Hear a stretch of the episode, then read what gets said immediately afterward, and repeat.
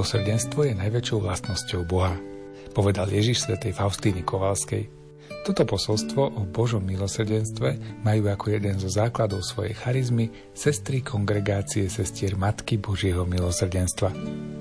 Tieto sestry minimálne z počutia iste všetci dobre poznáte. Sestry, ktoré na Slovensko prišli pôvodne z Polska, majú u nás dve komunity. Jednu v Nižnom Hrušove a druhá je v Košiciach. Práve tej Košickej venujeme aktuálne vydanie relácie Lupa.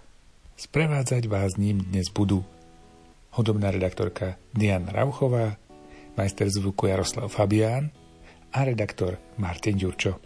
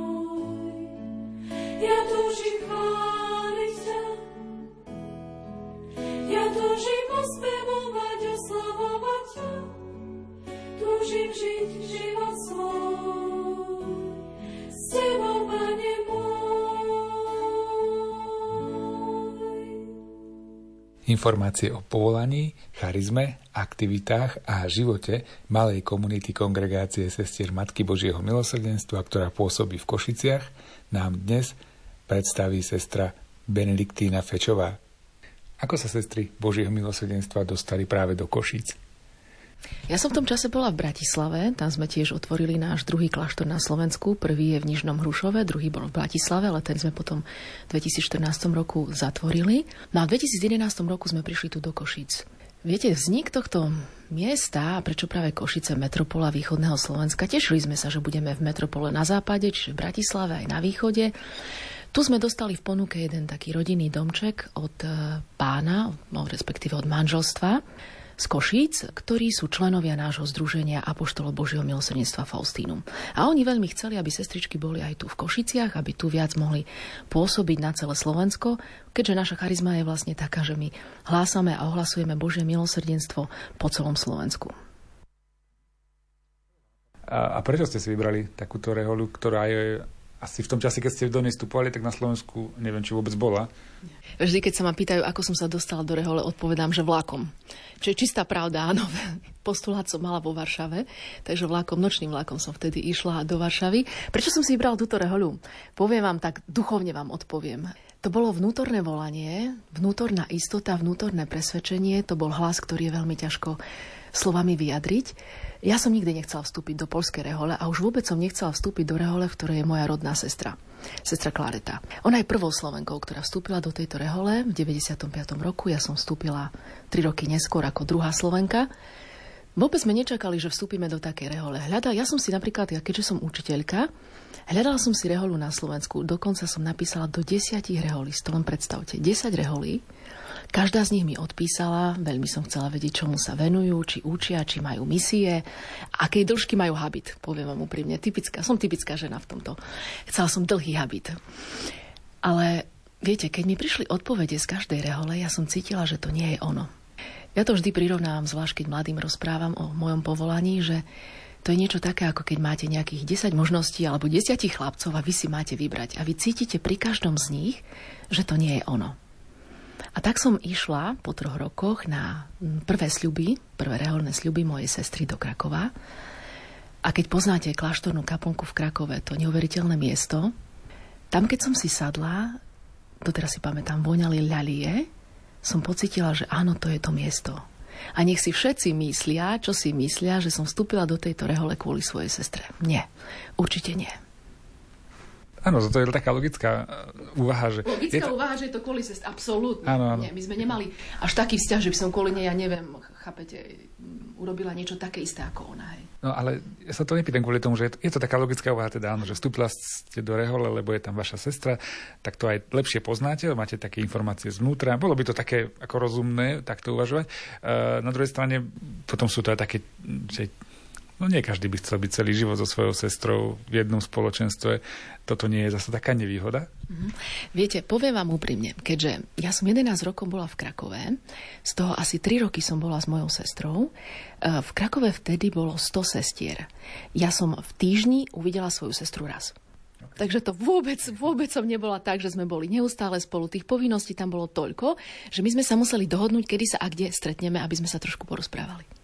No, vy ste mi na začiatku tohto rozhovoru hovorili, že vy nie ste naučená rozprávať také iba tak veci o komunite, o spoločenstve, že vy hovoríte rada o Ježišovi, o Božom milosrdenstve. A toto sa vás opýtam, akú úlohu v tom rozhodovaní hralo to Božie milosrdenstvo? To, že vlastne vy šírite tú úctu, že toto je také gro tej vašej duchovnosti, to Božie milosrdenstvo. Hralo aj toto nejakú úlohu, alebo ste to potom objavovali už pri tej formácii a že ste k tomu prišli ako keby? Uh-huh.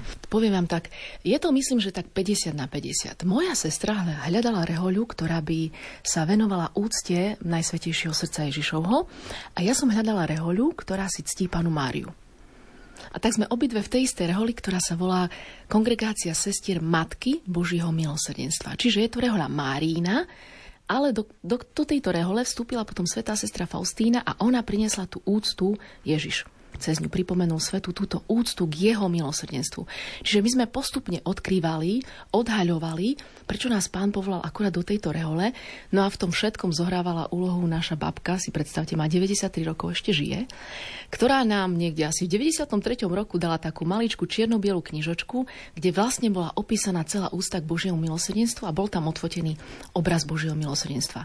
My sme na ten obraz tedy pozerali ako vyjavené, wow, takéhoto Ježiša každý z nás je zvyknutý väčšinou na trpiaceho ukrižovaného pána Ježiša alebo na jeho božské srdce od strňovou korunou jednoducho na trpiaceho Krista. A tu vidíme Krista, ktorý nám žehná a ktorý nám ukazuje svoju nekonečnú lásku, ktorá sa prejavuje pre nás ľudí ako milosrdenstvo.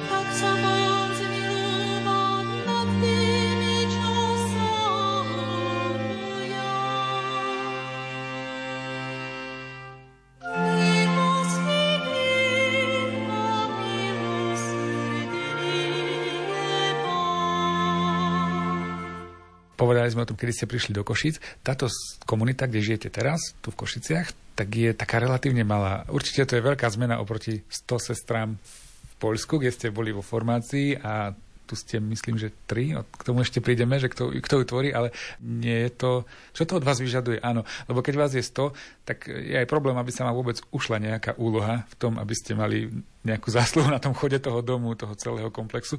A keď ste tri, tak e, to vlastne máte toľko práce, že neviete čo skôr. Ako sa dá na to pripraviť? Viete, Ježiš si ma na to pomaličky pripravoval. Bola som v stočlenej komunite v Krakove, áno, ako som spomínala, potom som išla do Bratislavy, kde nás bolo 5 Čiže to už bolo také trošku, trošku menej. V Bratislave som vtedy učila na gymnáziu, čiže ja som ani tak veľmi nepocitovala tú komunitu, keďže dá sa povedať od rána do večera som bola na druhom konci Bratislavy. Bývali sme v Rači a ja som učila v Petržalke, že každý, každý deň 15 kilometrov tam, 15 kilometrov naspäť.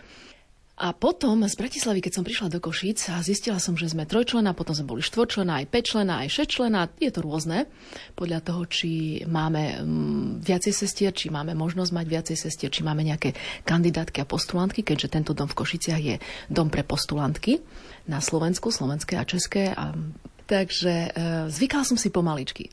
Viete, vo veľkom komplexe každá sestra má svoju úlohu a ono to nejako ide. Ja som sa tam nestarala o to, či je nakúpené, či je navarené. Absolútne ma to nezaujímajú, či je poprané, či je vyžehlené, nie.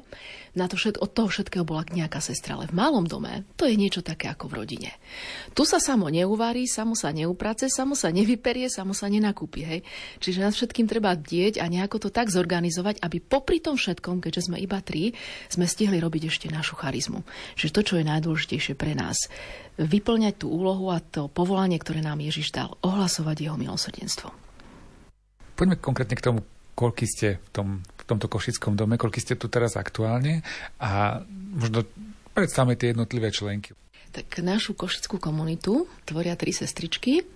Je to sestrička Antoniana, ona je zo západného Slovenska, z okresu Zlaté Moravce. My sa smejeme, že ona je z Golden City. Zlaté Moravce, tak potom, a potom zaujímavosťou je, že máme sestričku, ja to nazvem, že slovenská Maďarka, je to sestrička zo Šátoraja Ujhej, čiže Nové mesto pod Šiatrom. Jej ocko je Slovák, ale mamka už bola Maďarsk, Maďarka, takže oni sa potom presťahovali aj do Maďarska. Obidve sestričky Jedna sestrička je už 3 roky, druhá sestrička je iba rok v tejto našej komunite. A poviem vám úprimne, práce je dosť aj na maďarskej pôde, pretože sestrička Hedvig, som nespomenula jej meno, ona sa vlastne venuje um, všetkému, čo je spojené s maďarským jazykom, čiže aj hlásanie Božieho milosrdenstva v Maďarsku, aj duchovné obnovy v Maďarsku, vo farnostiach, aj Faustínum napríklad sme otvorili teraz v Borši. Faustínum, k tomu sa ešte neskôr vrátim, to je tak niečo také ako tretí rád našej rehole tak v Borši, čiže pri hranici, to je niekde pri Trebišove, hranica, hneď za, za touto hranicou už je Šátoraja Újhe, čiže je tam slovensky hovoriaca skupinka a maďarsky hovoriaca skupinka. Tak obidve tieto skupinky ona tiež teraz vedie.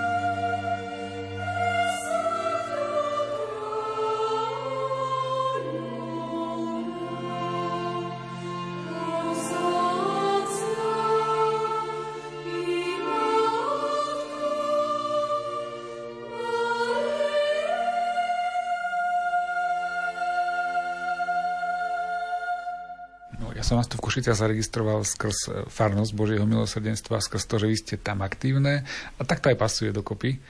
Vy ste to boli skôr ako tá farnosť, ak sa nemýlim. A skôr ako kostol ste to boli určite. Áno, áno. Viacerí ľudia si myslia, že keďže nás často vydávajú na KVP, čiže v dieceznej svetini Božieho milosrdenstva, že my pôsobíme tam a bývame tam. Nie. My bývame v, na v Košiciach na juhu, a na KVPčko musíme dochádzať jednoducho. Takže aj keď nám, nám píšete nejaké prosby a posielate ich na KVPčko, neposielajte ich tam.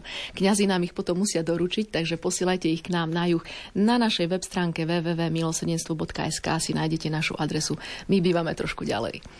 No a práve o tomto som chcel rozprávať, mm-hmm. že aká je tá vaša spolupráca s, s touto farnosťou? Asi je to také nadštandardné, dá sa povedať, lebo tematicky rozhodne máte blízko k sebe. Mm-hmm. Farnosť Božieho milosrdenstva teda aj stavia na, na tej spiritualite, ktorá je vám blízka a minimálne z tohto dôvodu by ste mali spolupracovať alebo aspoň nejakým spôsobom sa podielať. A viem, že teda vy sa aj aktívne podielate, že Sviatok Božieho milosrdenstva sa tam slávi tak veľmi intenzívne a vy ste stále súčasťou tohto sviatku. Áno, áno, my sme stále súčasťou. Ja som veľmi šťastná, že kňazi sú otvorení na nás, na túto spoluprácu, že to nie je tak, že my prídeme, prepačte, bude Sviatok milosrdenstva, mohli by sme niečo. Nie, nie, nie. Kňazi nás pozvú a počítajú s nami, že pripravíme aj hodinu milosrdenstva, aj predlženú adoráciu väčšinou do televízie Lux, či už aj, alebo do Rádia Lumen. Tiež tam e, chodievame teraz pravidelne, ak sa dá e, na priamy prenos hodiny milosrdenstva vždy, každý deň o tretej popoludní. Väčšinou je to vysielané. Väčšinou je to tretia hodina popoludní, kedy tam prichádzame v útorky a vo štvrtky, kedy si tá, ten prenos bol každý deň, teraz už iba vo, v útorok a vo štvrtok. Čiže to je také pravidelné. Tiež sa podielame na tom, keď teraz bola konsekrácia svetine, keď bola posviacka tej novej malby Božieho milosrdenstva. Tam sme pripravovali tiež adorácie, príhovory. Na Sviatok milosrdenstva mám pravidelne príhovor vždy tematicky spojený nejako s Božím milosrdenstvom. Takže tých aktivitiek trošku je, kňazi by chceli, aby toho bolo viac, dokonca by chceli, aby sme tam pracovali za Kristy alebo mali aj katechezu, ale keďže sme iba tri, jednoducho sa to nedá. Teraz sa dostávame k tomu, že aké je vlastne poslanie tu v meste. Lebo toto, ako čo hovoríte, tá spolupráca s farnosťou, alebo to, že zakladáte Združenia Faustínum a ste nejakých vodcovia, ak to tak môžem povedať, ale neviem, aká, ešte sa k tomu dostaneme, teda áno, ešte to spomenieme, ale okrem toho, že zakladáte tieto združenia, tak uh, asi vaše prvotné poslanie, čo bolo tým cieľom, že prečo ste sem prišli? Predovšetkým ide o hlásanie, intenzívne hlásanie posolstva o Božom milosrdenstve vo farnostiach na Slovensku. To je základná idea. Jednoducho duchovné cvičenia, duchovné obnovy, reagujeme na všetky pozvánky kňazov na akúkoľvek akciu, či už napríklad slávnostné vnesenie relikvie svätej sestry Faustíny do nejakej farnosti, popri tom sa spraví duchovná obnova. To bol cieľ. Nakoľko sestričky v Nižnom Hrušove sa skôr prakticky venujú tomu milosrdenstvu, čiže prakticky ho preukazujú chorým, trpiacim, núdznym a starším, a katechizujú, to je ich úloha v Nižnom Hrušove. V Bratislave sme skôr učili po školách, tak bola potreba, aby bola skutočne taká komunita sestier, ktorá sa venuje našej charizme, čiže konkrétne hlásaniu Božieho milosrdenstva po celom Slovensku. A tiež, aby sme viedli, máme 11 skupiniek spoločenstiev nášho združenia Faustínum, členov a dobrovoľníkov združenia Faustínum a tým sa bolo tiež treba venovať a cestovať po celom Slovensku. Takže hlavná akoby charizma a pôsobenie a cieľ otvorenia nášho domu tu v Košiciach bolo splnenie našej prvotnej charizmy. Ste taká kavarcelská rehole, ak som to správne dá pochopil. Sa tak povedať, hej, dá sa tak povedať, áno, áno. Musia byť sestričky na to aj, aj stvorené, aj povolané, aj, aj ma, musia mať na to talent jednoducho. Viete, to nie je také ľahké vystúpiť pred, pred plným kostolom a povedať nejakú prednášku, nejaký príhovor a, a čo vy nám tu budete vravieť, taká mladá sestrička, čo vy nám tu budete vravieť. To si vždy treba pripraviť. Vždy si treba pripraviť nové prednášky. Aj viac, napríklad, keď sa viackrát opakuje nejaká duchovná obnova vo farnosti. Takže je to jednak výzva aj pre nás. Musíme aj my sa duchovne prehlbovať, duchovne rásť, aby sme tým ľuďom mali čo dávať. Viete, z prázdneho nedáte nič.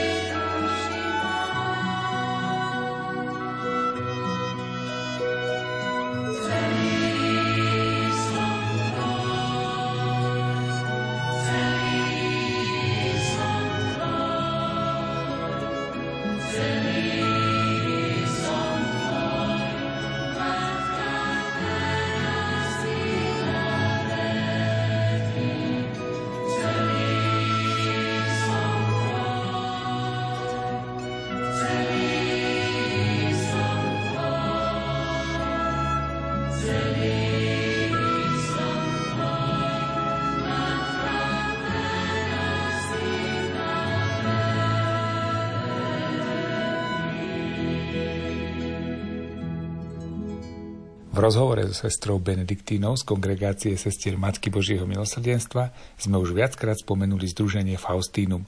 Predstavme teda, o čo pri tomto združení ide, na čo je zamerané a čomu sa venuje.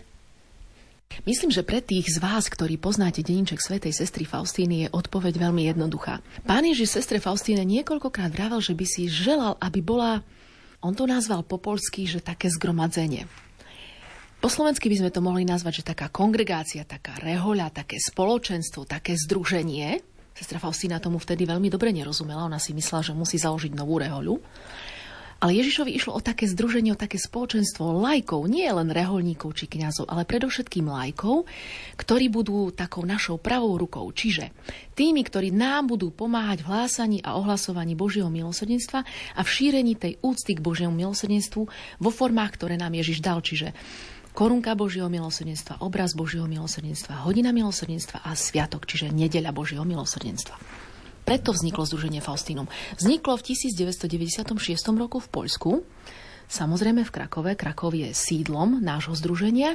Združuje dobrovoľníkov a členov. Dobrovoľníkov môže byť ktokoľvek, kto cíti v sebe túto charizmu, túto našu charizmu. Preto ja hovorím, že to, niekedy sa to ľuďom míli, myslia si, že je to niečo tako ako tretí rád.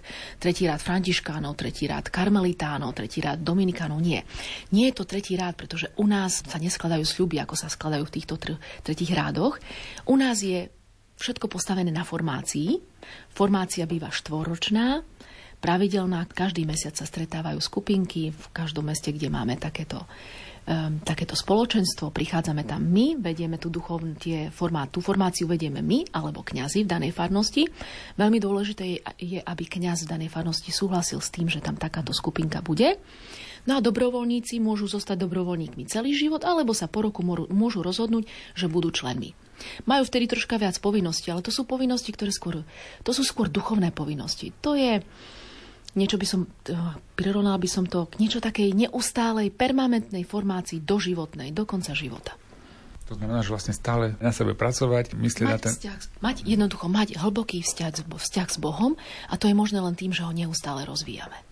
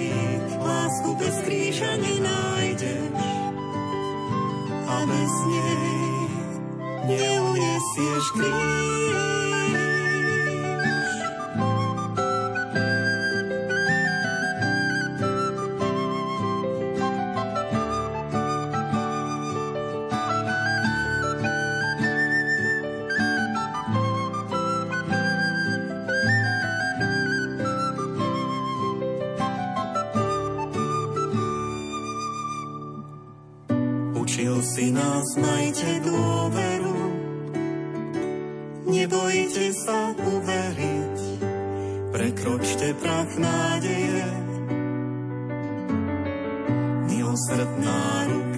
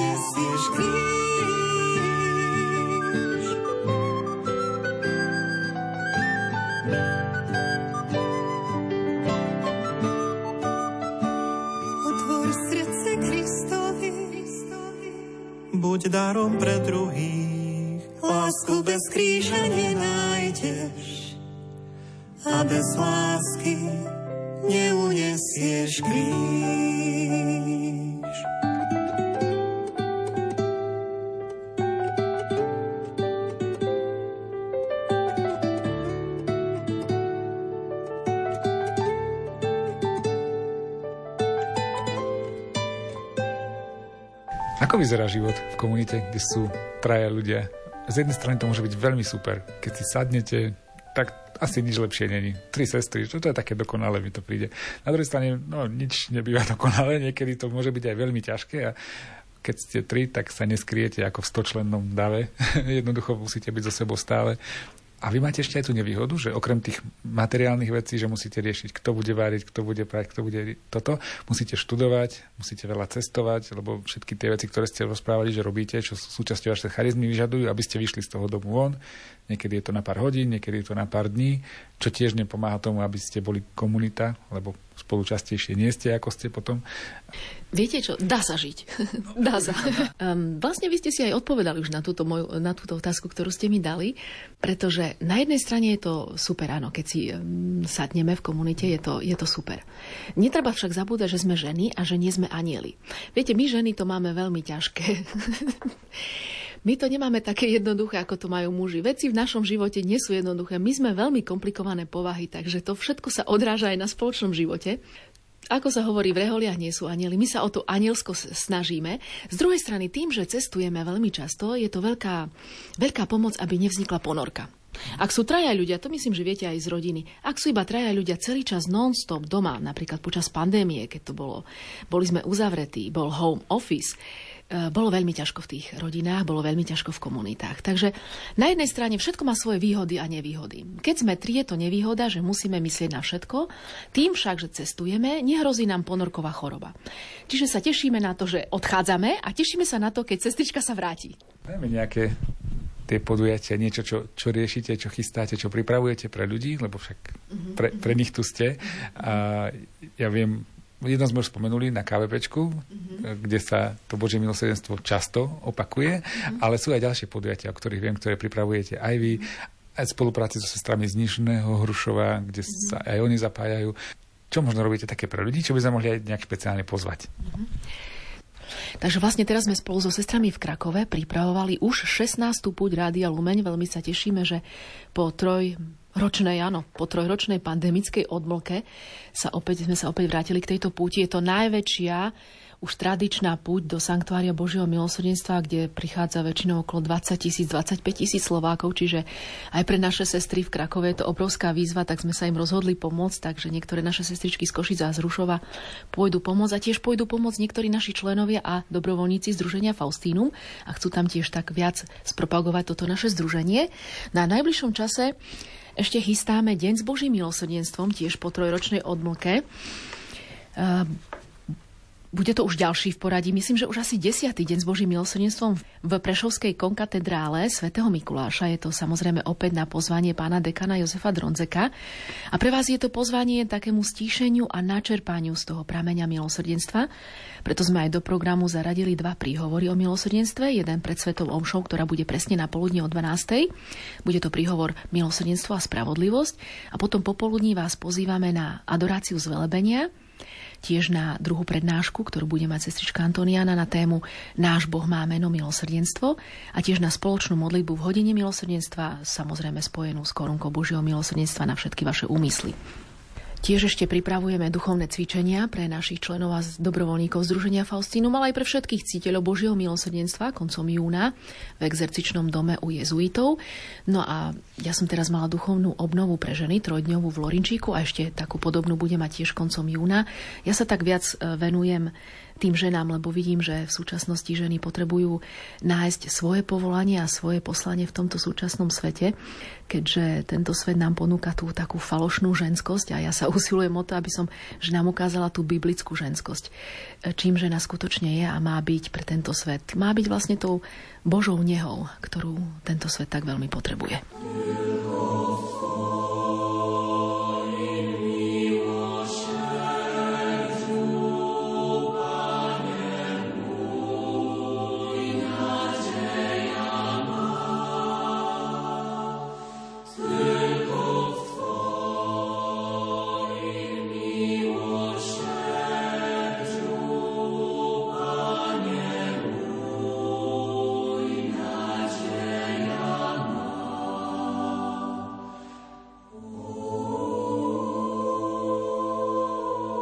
Chcę głosić Twą wielkość, Boże mój Królu, i błogosławić imię Twe zawsze i na wieki. Każdego dnia będę Cię błogosławił i na wieki wysławiał Twe imię.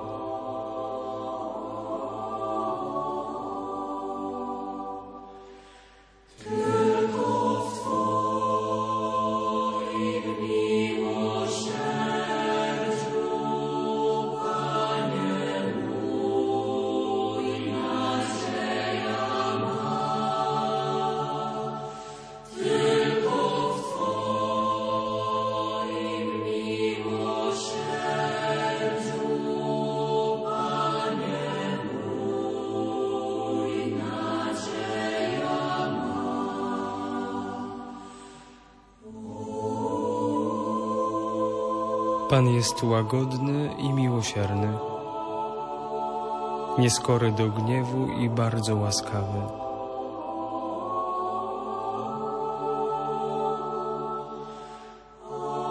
Pan jest dobry dla wszystkich i Jego miłosierdzie ogarnia wszystkie Jego dzieła.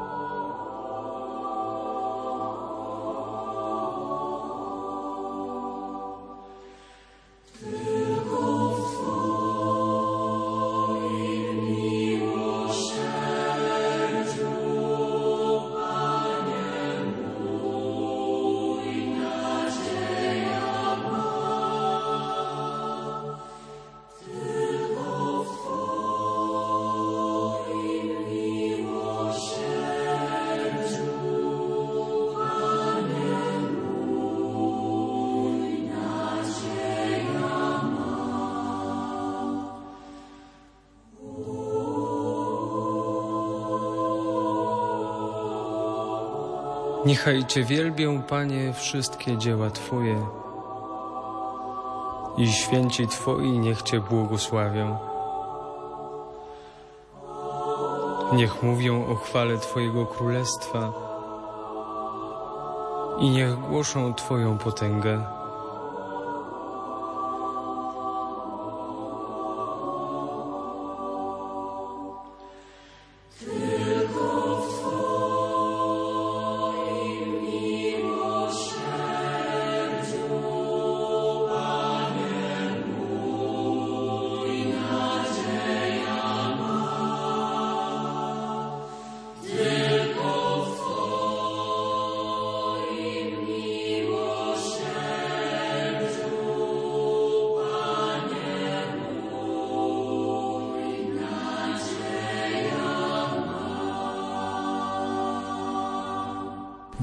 Miatlo na tom dni s Božím milosrdenstvom, keď som tam bol prvýkrát pred pár rokmi, tak som stále hľadal spojito, že aký je sviatok. Som aj pozeral v liturgickom kalendári, že čo, čo, čo tu slávime, alebo prečo sme sa tu stretli a prečo sa tu stále hovorí o tom Božom milosrdenstve. No a teraz neviem, či vy alebo niektorá iná sestra mi vysvetľovala, že, že to nie je žiadny sviatok, že my sme si urobili deň, ktorý sme si vybrali. Ako to vlastne začalo, že, že, že ste sa do toho Prešova dostali, že to má tradíciu, že s tom stále pokračujete. Neviem, pán dekan Jozef Dronzek, ja som nebola pri tých začiatkoch, to boli skôr sestričky z Nižného Rušova, vtedy tam bola sestra Faustína, Poľka. E, moja sestra tedy tam tiež bola, možno oni by vedeli odpovedať na túto otázku. To bola jeho iniciatíva. Jednoducho asi on prežil nejaký dotyk s Božím milosrdenstvom a chcel a pozval sestričky, že áno, takýto deň by jeden raz v roku by takýto deň mohol byť. Prečo by mal byť iba sviatok milosrdenstva takým dňom? Urobme si aj my takýto deň. Takýto deň stíšenia, takýto deň načerpania, takýto deň e, zvelebovania Božieho milosrdenstva. Ja si myslím, že asi takto to vzniklo, lebo potom sa to začalo pravidelne tradovať a keby nie pandémia, no tak neviem, už to máme asi 14. krát by to už bolo. Mm-hmm je taká možnosť aj vás nejakým spôsobom pozvať a urobiť takéto niečo, že osloviť vás nejakým spôsobom, ne, mailom, telefonicky a pozvať také sestry ako vy, že poďte nám porozprávať o tom Božom milosrdenstve do farnosti. Lebo sú miesta, kde chodíte pravidelne, ale potom zase však možno ľudí by to aj zaujímalo. Je to, je to pekná téma. Ako Božie milosrdenstvo naozaj je, je, je pekné. Je, do, je pekné o ňom hovoriť. Áno, je pekné o ňom hovoriť a najkrajšie na tom všetkom je, že je to pravdivé. Že náš Boh, náš Boh je skutočne dobrý otec. Skutočne. A toto je to, čo chceme hlásať a, a čo chceme tomuto svetu pripomínať. My veľmi často zabudáme na to, že, že Boh je pre nás otcom, ale úplne iným, než, než, než boli naši otcovia, úplne iným, než sú naše obrazy Boha, ktorých máme milión. Každý z nás má nejaký obraz Boha. My, my chceme svetu pripomenúť, že, že náš Otec je láskavý, je trpezlivý, je milosrdný a milostivý. A búrame tieto, tieto zlé obrazy o Bohu Samozrejme, je nás možné pozvať do farnosti, nechodíme do tých istých neustále, nie, nie, nie. Máme, je kontakt na nás, všetko je na našej web stránke www.milosrdenstvo.sk. Dá sa telefonicky, dá sa mailovo, vieme sa dohodnúť, vieme na ako dlho, vieme si dohodnúť programy, všetko je, všetko sa dá, všetko sa dá. My sme na všetko otvorené a pripravené. To sa pýtam reholných sestier často, že keď som mladé dievča, ťažko predstaviteľné, ale e, prečo by som mala zvažovať alebo sa pozerať na vašu komunitu, alebo čo u vás je také, čo možno v iných spoločenstvách nie je. Vy ste povedali, že ste mali až nejakých 10 pokusov, alebo 10 reholám ste na začiatku písali, kde ste chceli poznať ich informácie. Ja myslím, že dievča, keď má povolanie, alebo človek, keď má povolanie, tak asi takto postupuje, že zhrňa informácie a potom vyhodnocuje a čo sa mu zdá také najbližšie, tak to potom skúsi lebo však to je tiež dôležité vlastne zažiť to spoločenstvo aj na vlastnej koži a potom sa preto rozhodnúť. Čím možno vy by ste mohli niekoho osloviť? Čo vidíte ako vašu silnú stránku možno ako spoločenstva? Že... E, poviem vám úprimne, súčasný mladý človek to má veľmi ťažké. Súčasný mladý človek to je niečo také ako dieťa v hračkárstve, hej? Máte množstvo možností, podnetov, atrakcií a neustále sa meniace informácie. Je to spleť ponúk a príležitostí a vy si máte vybrať iba jednu jedinú. No, po, pošlite malé dieťatko do hračkárstva a povedzte mu, do obrovského hračkárstva, že má iba jednu, jednu jedinú hračku si môže vybrať. Čo urobí to dieťa? Nevyberie si. A takisto podobne pozerám na mladých ľudí v súčasnosti, oni sa nevedia rozhodnúť. Toho je tak veľa, tých možností a príležitostí a ponúk je tak veľa, informácií je tak veľa, ale aj záujemky o našu reholu je tak veľa, ale dievčatá, súčasné dievčatá sa už nevedia rozhodnúť. Hmm. Takže na túto vašu otázku vám ani neviem odpovedať. Ja neviem, to asi musí byť nejaké veľmi silné Božie volanie. To musí byť nejaký dotyk milosrdnej Božej lásky, nejaký, poviem to otvorene, nejaký zázrak, ktorý vy prežijete na vlastnej koži, aby ste v súčasnom svete sa dokázali rozhodnúť a povedať, áno, pane, idem. Idem do polskej rehole, idem do rehole, keď viem, že formáciu, celú formáciu, skoro celú formáciu budem mať v Polsku, len preto, že chcem ďalej svetu ohlasovať tvoje milosrdenstvo čakal som takú dlhú odpoveď fundovanú, lebo, lebo, lebo, lebo vy ste vlastne aj, vaša komunita má aj formovať Áno, postulantky. Vy vlastne musíte byť aj pripravená na to, že teda to budete robiť. Áno, že budete... píšu, dievčatá prichádzajú, sú. Dievčatá píšu, áno, prichádzajú aj na tie duchovné obnovy pre ženy. Máme, vedieme s nimi korešpondenciu, rozhovory, prichádzajú aj k nám ale to posledné rozhodnutie už nedokážu urobiť. Mám dokonca takú jednu dievčinu, ktorá krásne poeticky mi to nazvala. To pozvanie od pána Ježiša mám v šuflíku celý čas, už je zaprášené. Ja viem, že ono tam je, ale sestrička, ja sa neviem rozhodnúť. To je vlastne to isté ako s tým manželstvom, že sa to odkladá, že naše mamy sa brali v 18, my sa bereme v 35. Presne tak, presne tak. Ja by som to takto porovnala. Hej. Súčasní mladí ľudia majú 30 a on nevie, či bude v tejto práci, či skúsi inú prácu, alebo táto práca, alebo táto dievčina, alebo kúpim si také auto, alebo toto oblečenie. Mám aj mladých ľudí, ktorých duchovne doprevádzam tých dilem oni majú tak strašne veľa, že ja ďakujem Bohu, že, že už toto nemusím prežívať.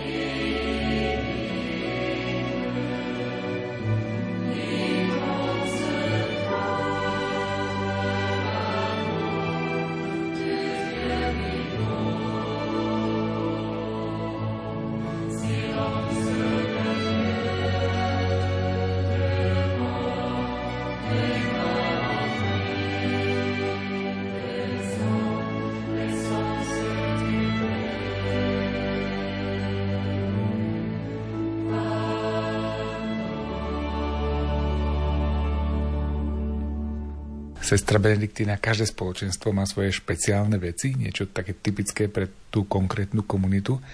Máte v Košickom dome nejaké svoje špeciálne veci? Tak áno, každé spoločenstvo má aj svoje špeciálne veci, v úvodzovkách veci. Naša komunita, e, dá sa povedať, že splnila celú Ježišovú túžbu ohlasovania milosrdenstva, pretože Ježiš sestre Faustine povedal, že jemu ide o to, aby sme zachraňovali duše. A doslova budem teraz citovať. Céra moja, chcem ťa poučiť, ako máš zachraňovať duše obetou a modlitbou. Modlitbou a utrpením zachrániš viac duší ako misionár samotným učením a kázaním. My môžeme chodiť, môžeme učiť, môžeme hlásať Božie milosrdenstvo, ale napríklad spolusestra minulý rok dostala rakovinu. A my sme vtedy pochopili, že áno, Modlitbou, utrpením a obetou zachránime viac duší ako samotným hlásaním. Museli sme odvolať niektoré akcie a venovali sme sa sestričke. Chvála Bohu, rakovina bola iba prv, v prvom štádiu, čiže dá sa povedať, že zatiaľ, zatiaľ jej dáva pokoj. Ale bola to pre nás taká výzva. My, vtedy som si tak aj uvedomila ďalšie slova, ktoré Sestra Faustína napísala v denníčku, že keby nám anieli mohli niečo závidieť, tak by nám závideli dve veci sveté príjmanie a utrpenie. Takže to je také špecifikum našej maličkej komunity, že aj takto pomáhame Ježišovi pri spáse duší a to je aj také pozbudenie pre tých z vás, ktorí sa nikdy necítite k tomu, aby ste hlásali o tom, že Boh je nekonečne milosrdný. Nemusíte, stačí obeta, utrpenia, svojho utrpenia, svojej choroby, svojho kríža a modlitba za tých všetkých. No ale aby som nezakončil len takto smutne, možno smutne, hoci pre nás to bolo veľký dar, utrpenie je vždy veľký dar, je to taký teplomer lásky, našej lásky voči Bohu a k blížnym. Tak e, ak vlastne akurát včera sestrička, tá Maďarka, keďže ona má také rôzne jazykové presmičky, to sa vždy toľko pobavíme, pre ňu naše slengy a naše frázy nie sú také, také jasné ako pre nás, tak spolu sestrami vraví, čo, hodím ťa do Prešova? No a sestrička Hedvig vraví, ty máš toľko sily, že by si ju tam hodila?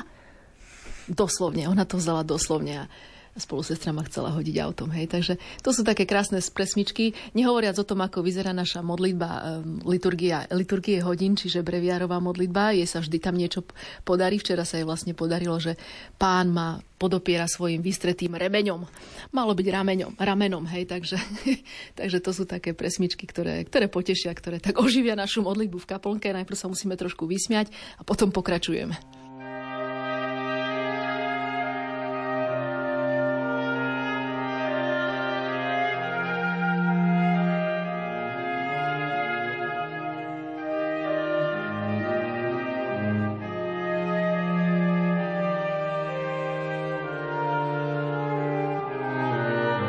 Šírenie úcty k Božiemu milosrdenstvu a žitie života, v ktorom sa zrkadlí Božia dobrota.